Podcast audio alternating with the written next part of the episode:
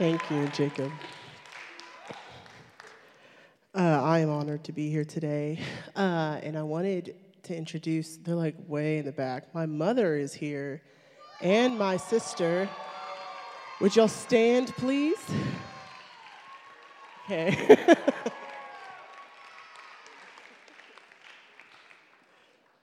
my mom's skin tone is not the same as mine because I am mixed. and uh, I was with someone at the grocery store once because they were sick, and my mother taught me to be kind. And so I'm like, let's get you some medicine. And I'm there, and I'm like, do you want like this? I'm like trying to give them something that is like good for them or like uh, some sort of drink that would help. And so I'm like, do you want like coconut water? Like people drink this, and it like people, healthy people like this. And he goes, you are mixed. I was like, oh, okay. Didn't know that that is something exclusive to one type of person to drink coconut water. But I wanted to say that to all of my people who are mixed or biracial or whatever you would call it. Uh, that the Lord has said that every nation, every tribe will bow and uh, profess that He is God, and you have multiple nations inside of you already. And so I am very proud to be mixed. I like it a lot. So, that's my mom back there.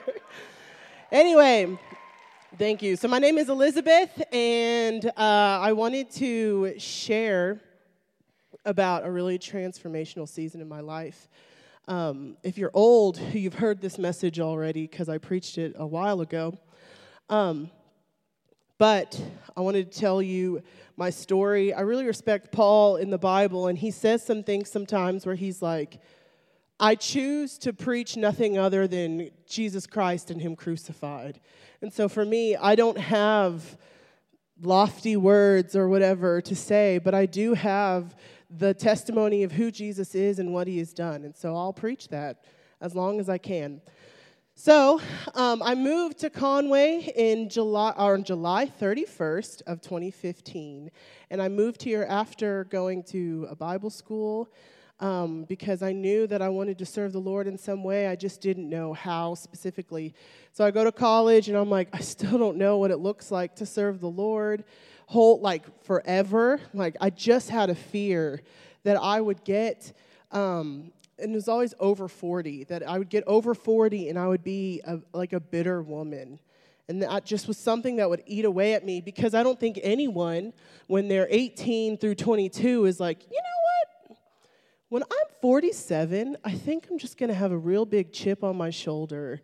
You know, like no one thinks that that's what their future is going to be, but you've seen that happen in people's lives. And so I didn't think that I was above that. I had this like this fear that it would be me.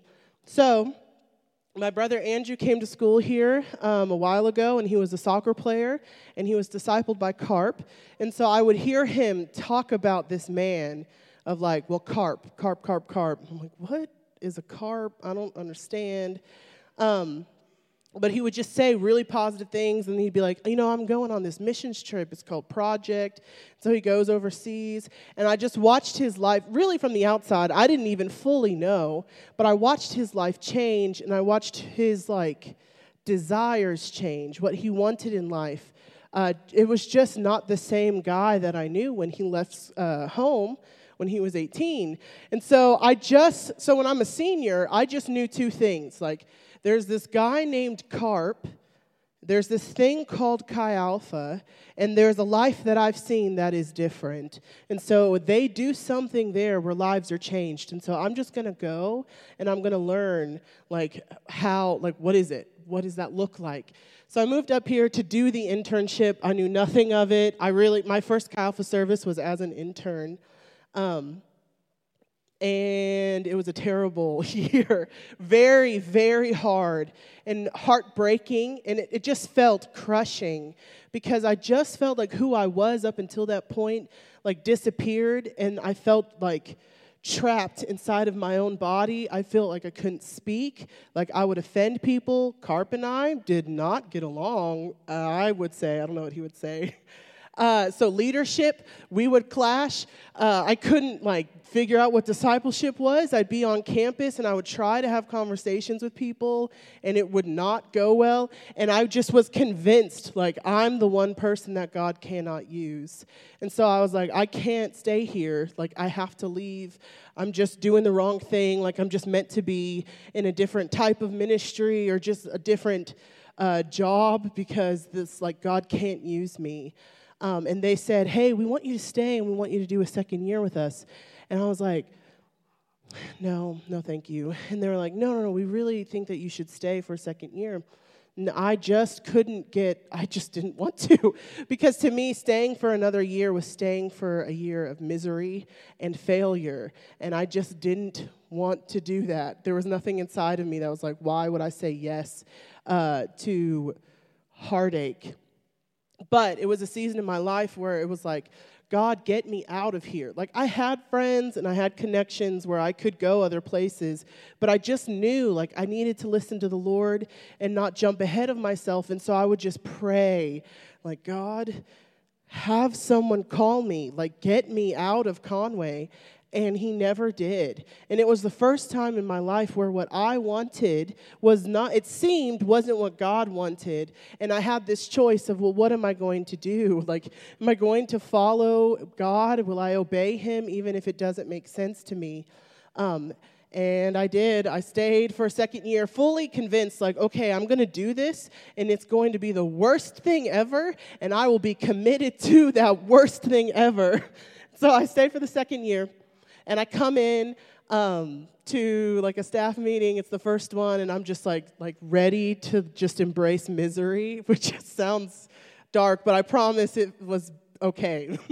and um, everything was different for me. Like even like I just felt different on the inside. I I mean I stand not I really feel like I'm a miracle. Like inside of myself, I feel like a miracle. And I don't say that arrogantly. I say that like completely convinced that that's what's available for all people is that we talk about signs and wonders and miracles of the Lord, but we don't really ever think about that we ourselves, who we are and how we behave and operate, how we think can be drastically changed into something that everything about the world would have pointed to us being something else.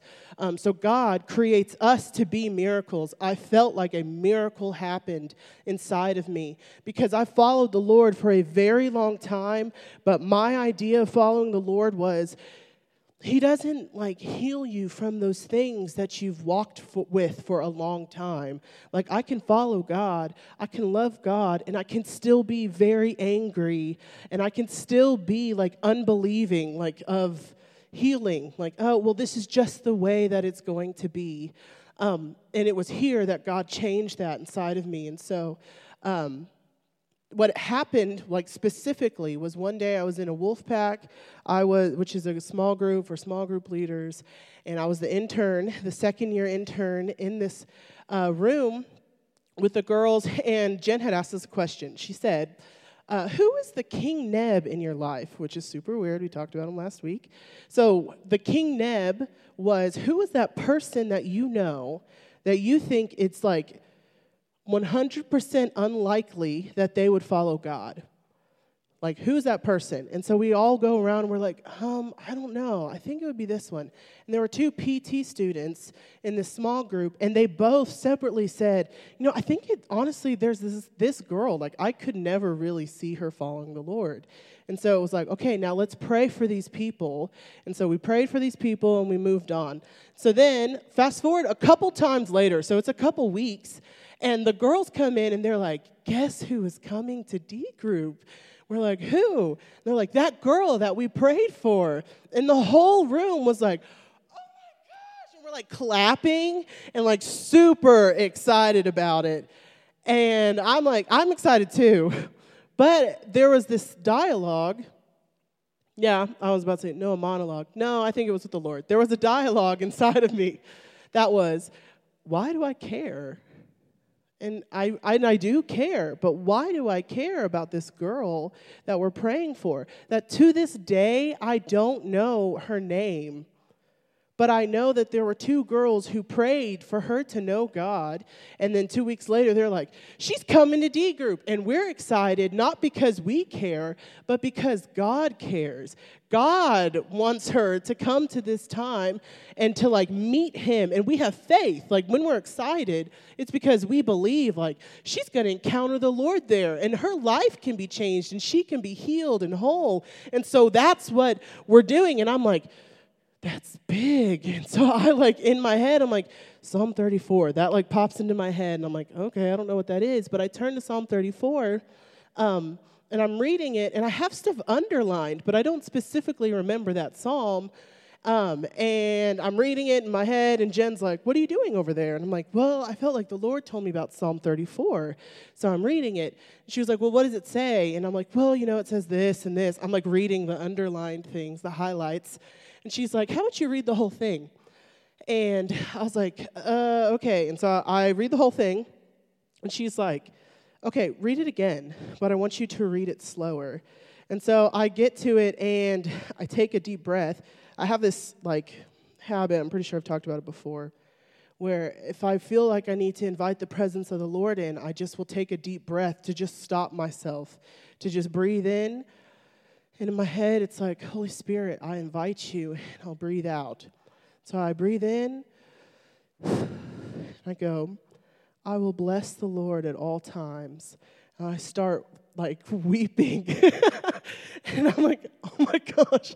I'm like, I'm on verse one and I have to go through this whole thing. And I'm just crying, reading Psalm 34 and every girl in the room is sympathy crying with me because that's what they do. but I, I'm like, they don't understand what is happening inside of me.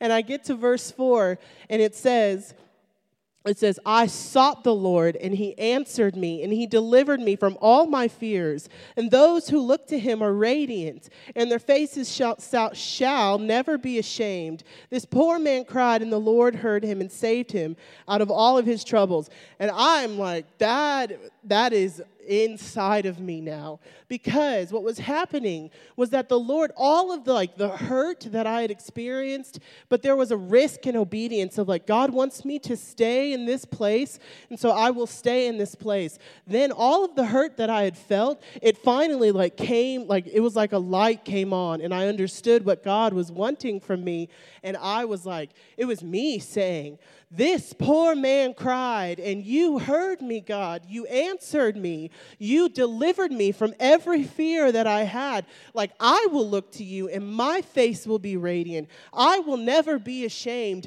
And at the same time, I could hear the Lord almost speaking it over me of, like, hey, I heard you. I delivered you. I have made your face radiant. You don't have to be ashamed. And I just could I knew I'm forever changed. And so my life was changed in a moment because there was a revelation of God's love for me that began with a revelation of God's love for somebody else. And I believe that that is possible for all people, that you can experience a revelation of God's love if you will catch the revelation of his love for somebody else. And so, I have to come back here. Also, I lost my iPad, and so here I am with handwritten notes. So, we're going to read First John. Into First John. I have this nerdy problem where I sniffle a lot. I wish I had a cooler issue, but it's fine. I'll be okay with it.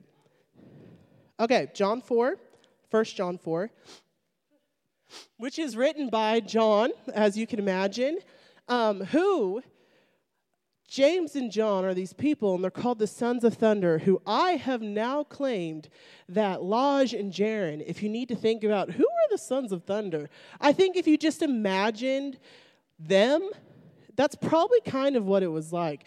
Two big dudes who are like really kind of quiet, but also like you don't want to cross them like, but they're like following Jesus. That's what I imagine when I think of John.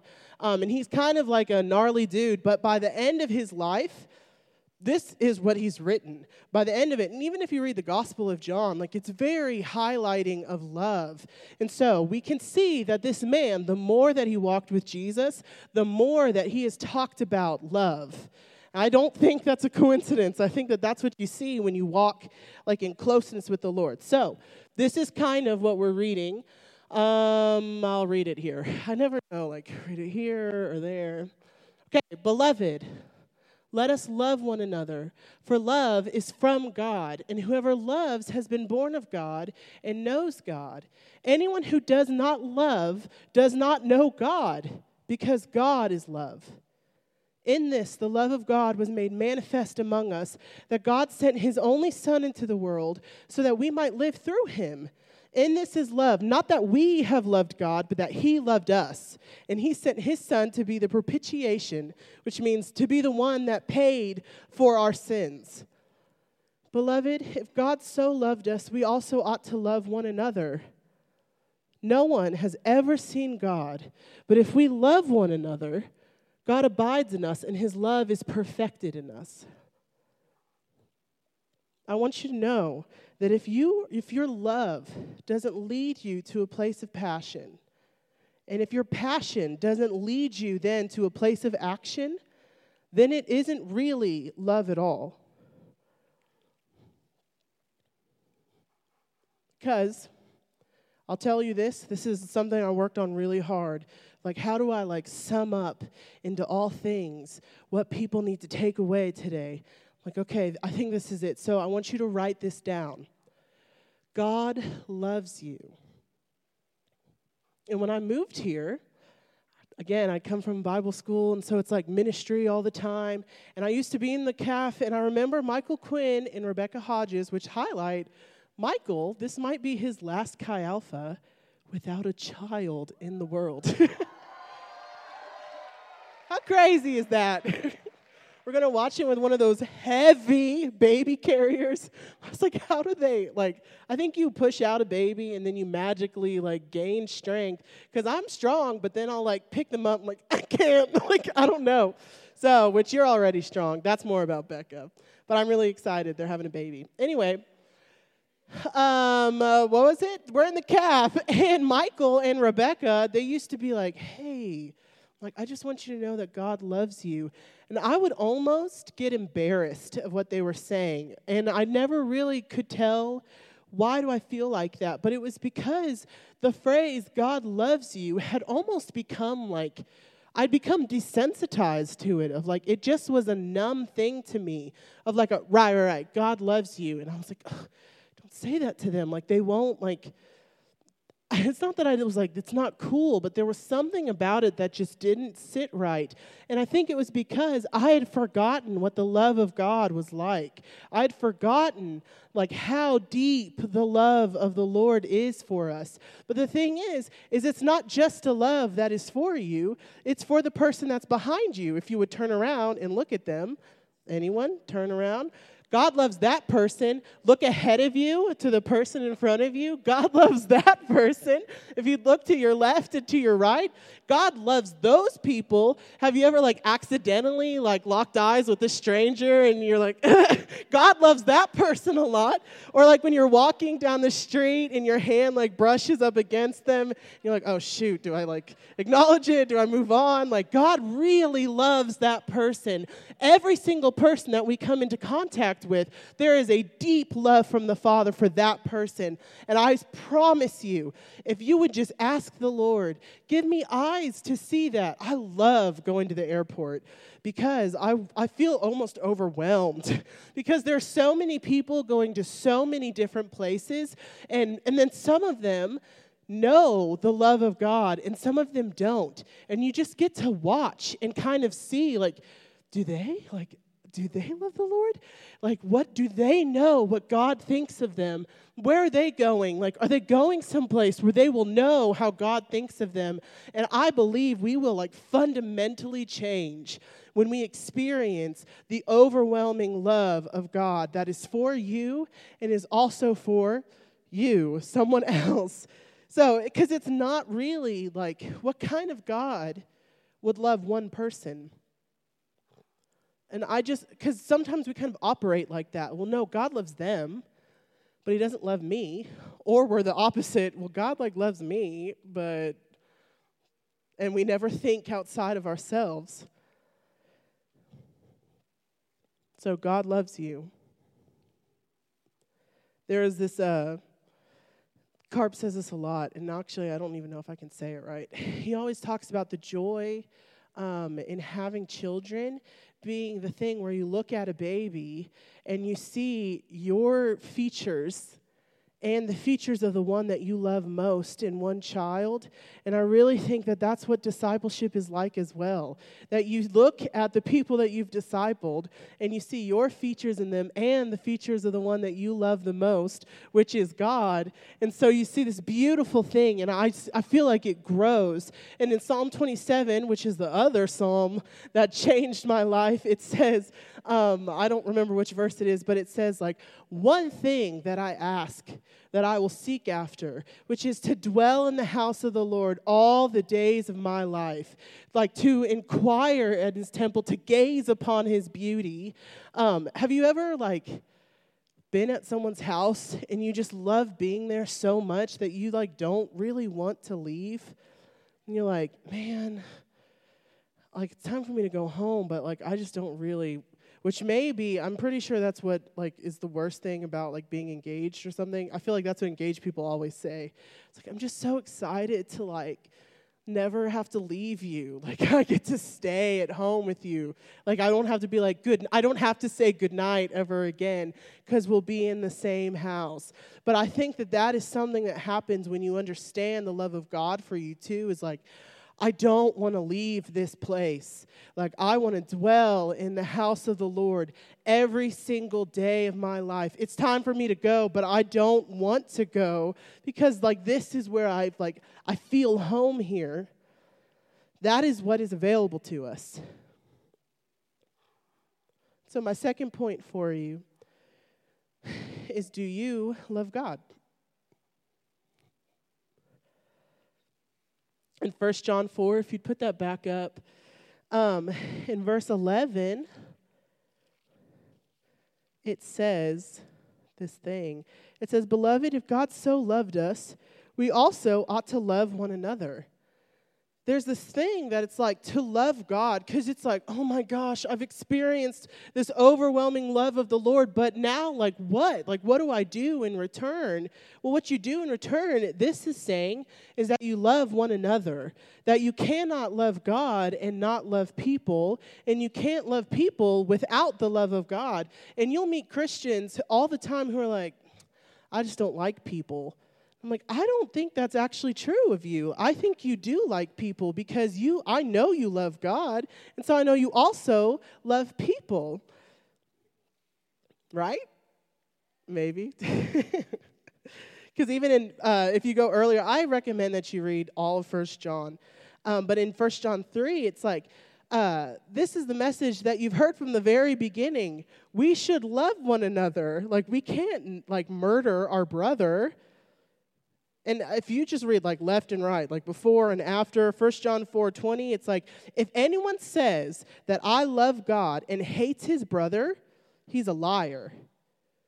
For he who does not love his brother, whom he has seen, cannot love God, whom he has not even seen. And that verse 12 was like, none of us have seen God. But if we would love one another, God abides like He's there.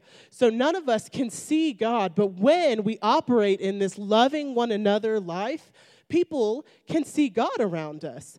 And so if I want to make God visible to the people who are around me, I have to love them deeply. Does that make sense? Sorry, I'm like trying to speak really quickly because I also forgot to start a timer. I don't know what time it is. So, if you want to know God more, if you want to increase in this knowledge of who is God, what has He done, you have to ask people their stories. I believe that the Lord has made this incredible thing called a testimony, but it's not just the thing where you stand in front of people and you're like, yeah, man, like this is who I once was and this is who I am now.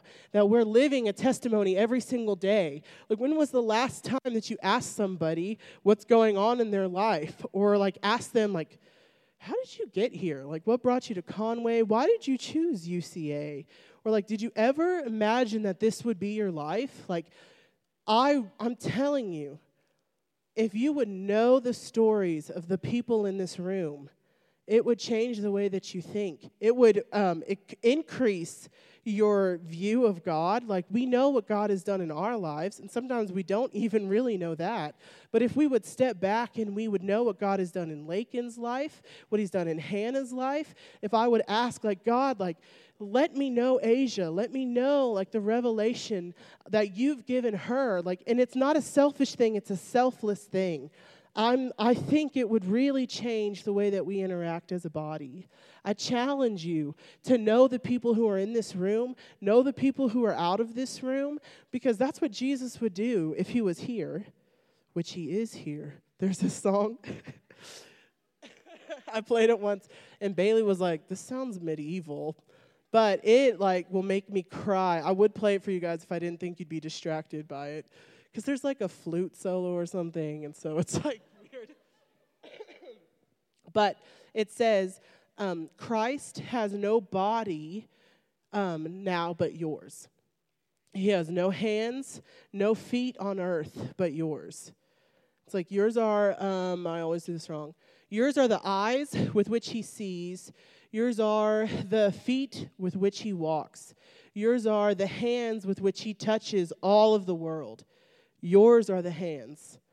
And that song is convicting to me. Like he has chosen to no longer live in a body, he has chosen to live in your body, and that you are the one who walks around and is the hands and feet of Jesus. And so if you want to see Jesus move, you move. Anyway. So that was my life in 2017. This revelation of God loves me and I love God. And there again, there was that fear inside of me of like, what if one day I no longer love the Lord like I do now? I don't have that fear anymore. I know that, like, wherever I go, God is with me. And really, it's I want to go wherever God goes. Like, I don't care where He takes me. I just want to be near Him. And I'm, I know, like, that this isn't just uh, a phase, but this is the rest of forever. And so then, fast forward, here we are, and like three years later. But the thing that I feel like God has shown me is that to stay in that place, you have to do, um, you have to embrace foolishness. So we will look around. I think if you would just choose to no longer look at your own life, but to look up and to ask God, like, what are you doing um, in this person? Like, what are you doing in the people in my classes? Like, do they know you, Lord? If we would be vulnerable, if we would share our stories, if we would ask people to share their stories, if we would be people who are worth trusting with those stories, I think we would see uh, our communities change. And if we would embrace foolishness,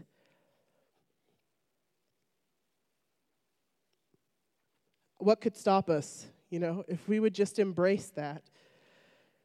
So, one time I was talking with Matt Carpenter. It happens often. Um, one thing that I'm grateful for is that uh, I guess I'm raised to like just like embrace conflict. so because what I am super grateful for is like I love Matt, everyone knows, because Matt fought for me, but Matt fought for me because really I fought him for a second. I didn't try to keep my distance. I was like, we're going to arm wrestle. I'm pretty sure I can meet Matt Carpenter, beat Matt Carpenter in an arm wrestle. And I didn't. The Lord won ultimately. And that's why our friendship began, is because we were fighting. Um, but in that, I now know, like, man, like, like the Lord, it's really like, I love the opportunity to to be a representation of Jesus to other people. And that's what I've seen in Carp's life, and that's what I hope to do for the rest of my life, is to be that representation. And so Matt has shown me um, how Jesus fights for us all of the time.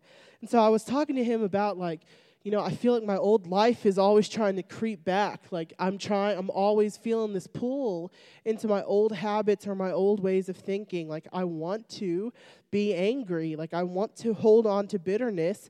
Like, and we were talking about forgiveness, and I don't remember why, but it was about like forgiving people. Well, why don't you forgive them? And I was just like not having it for some reason and didn't want to forgive. Um, and I told him, I said, forgiveness is dumb.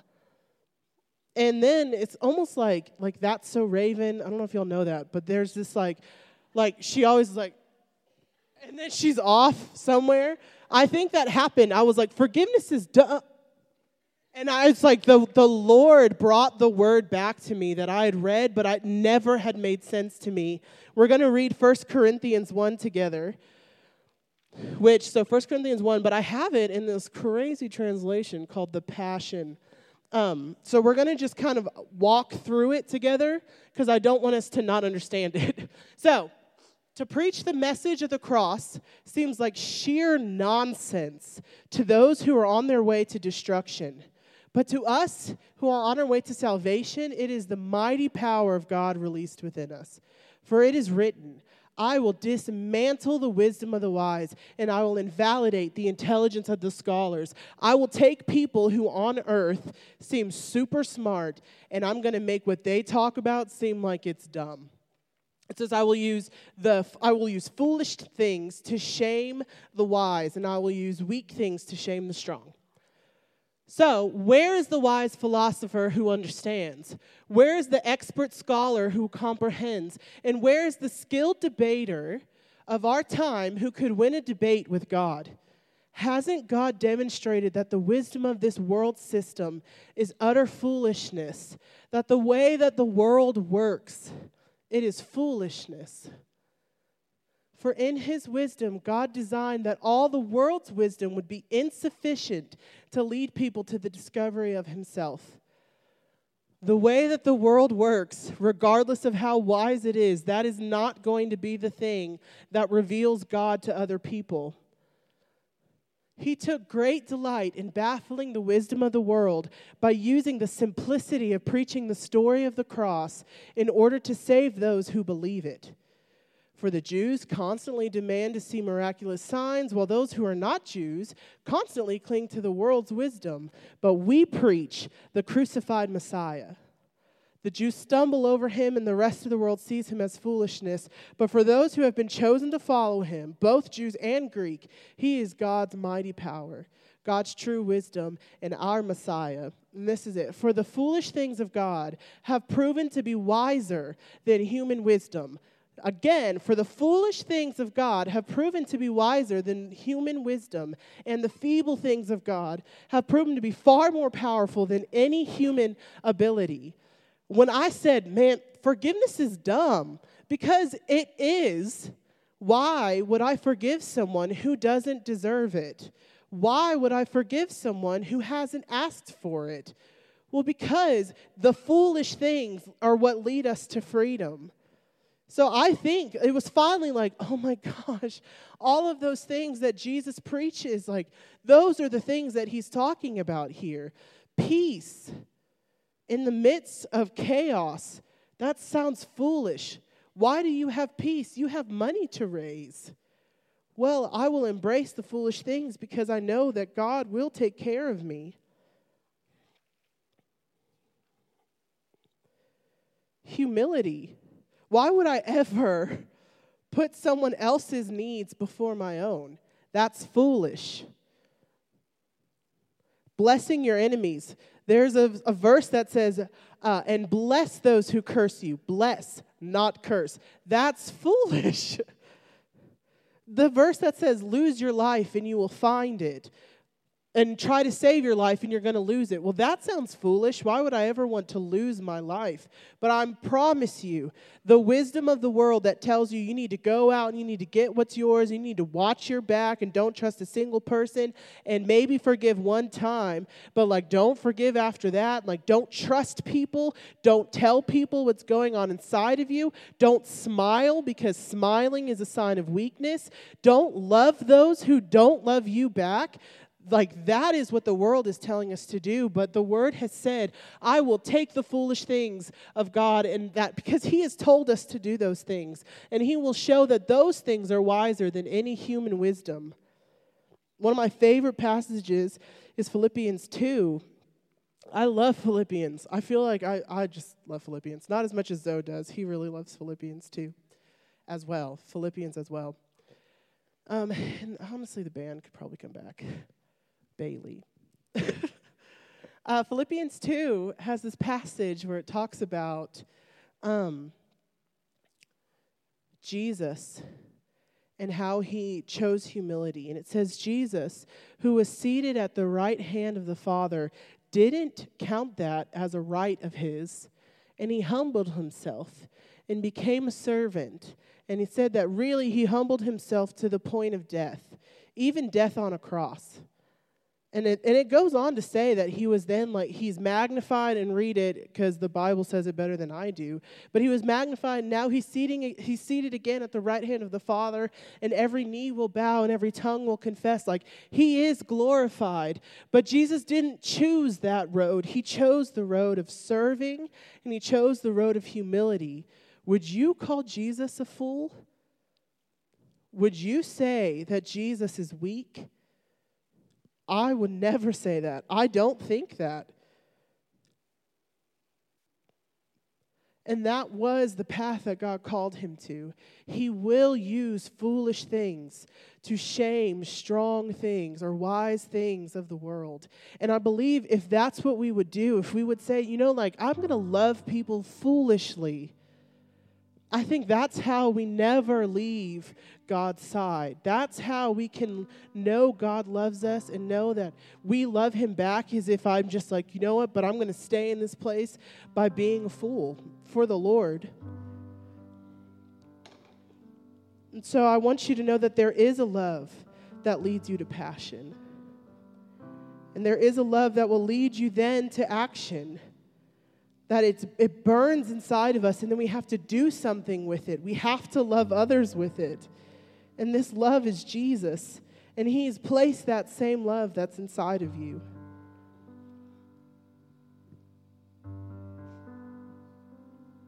And um,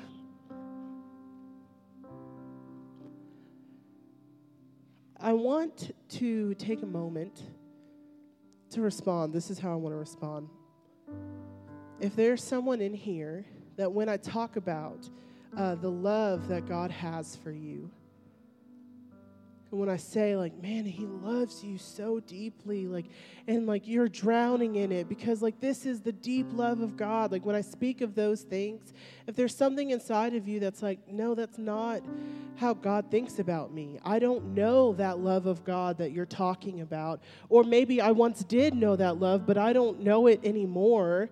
Um, if that is you, I want to ask that you would stand.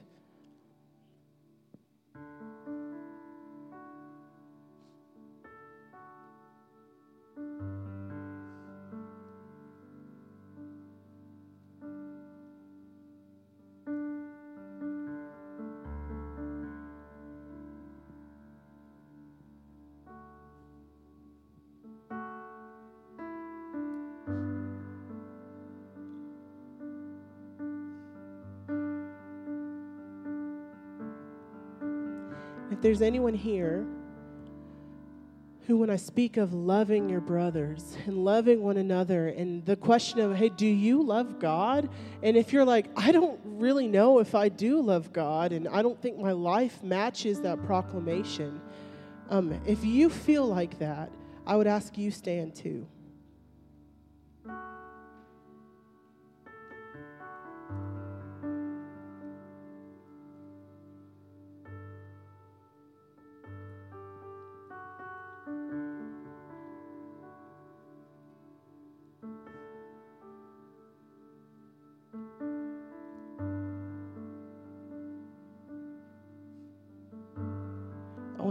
You to go.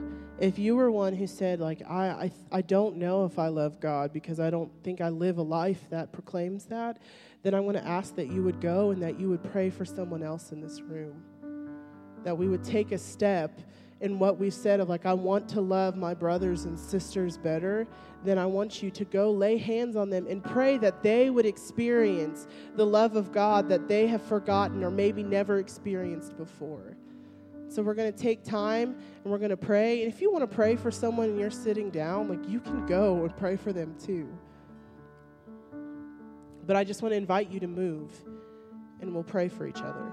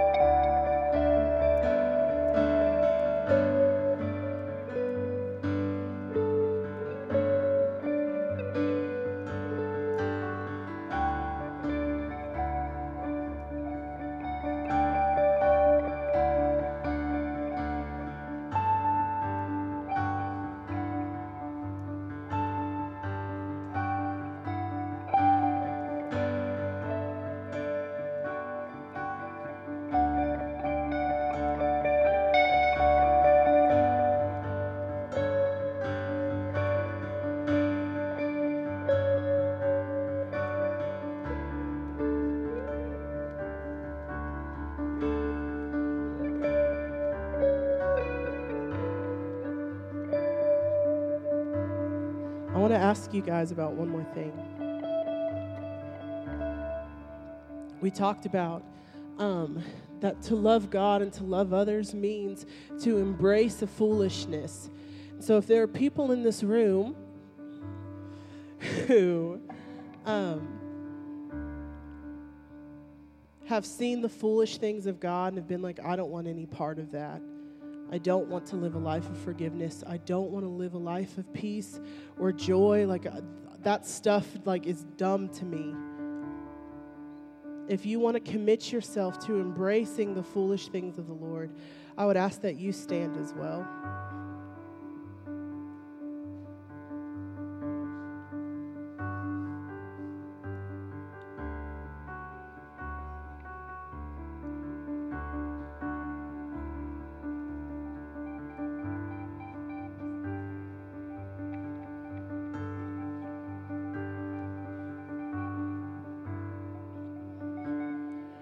Want us to worship together. Because there's so much about worship that it's like, I don't want to do this because I don't want to look stupid. I don't want to raise my hands um, because it feels like a foolish thing to do to me. Um, and so I want this to be our first sign, not our only sign. I'm not saying that, okay, from now on, you got to be expressive in worship. That's not what I mean. I'm talking about an entire life that is dedicated to the ways of the Lord. But we will start by worshiping together in a freedom that is like, God, like, I want to give this to you. I trust you more than I trust my own thoughts. So I just want to invite you, God, I thank you for what you have done here tonight, Lord. I thank you that you first loved us, that we didn't love, or we can only love because God first loved us. And so I pray, Father, that we would see this love flow from this room, Lord, out into our entire campus and into our entire city. Lord, I believe that you are changing lives. And we worship you, Lord, in response.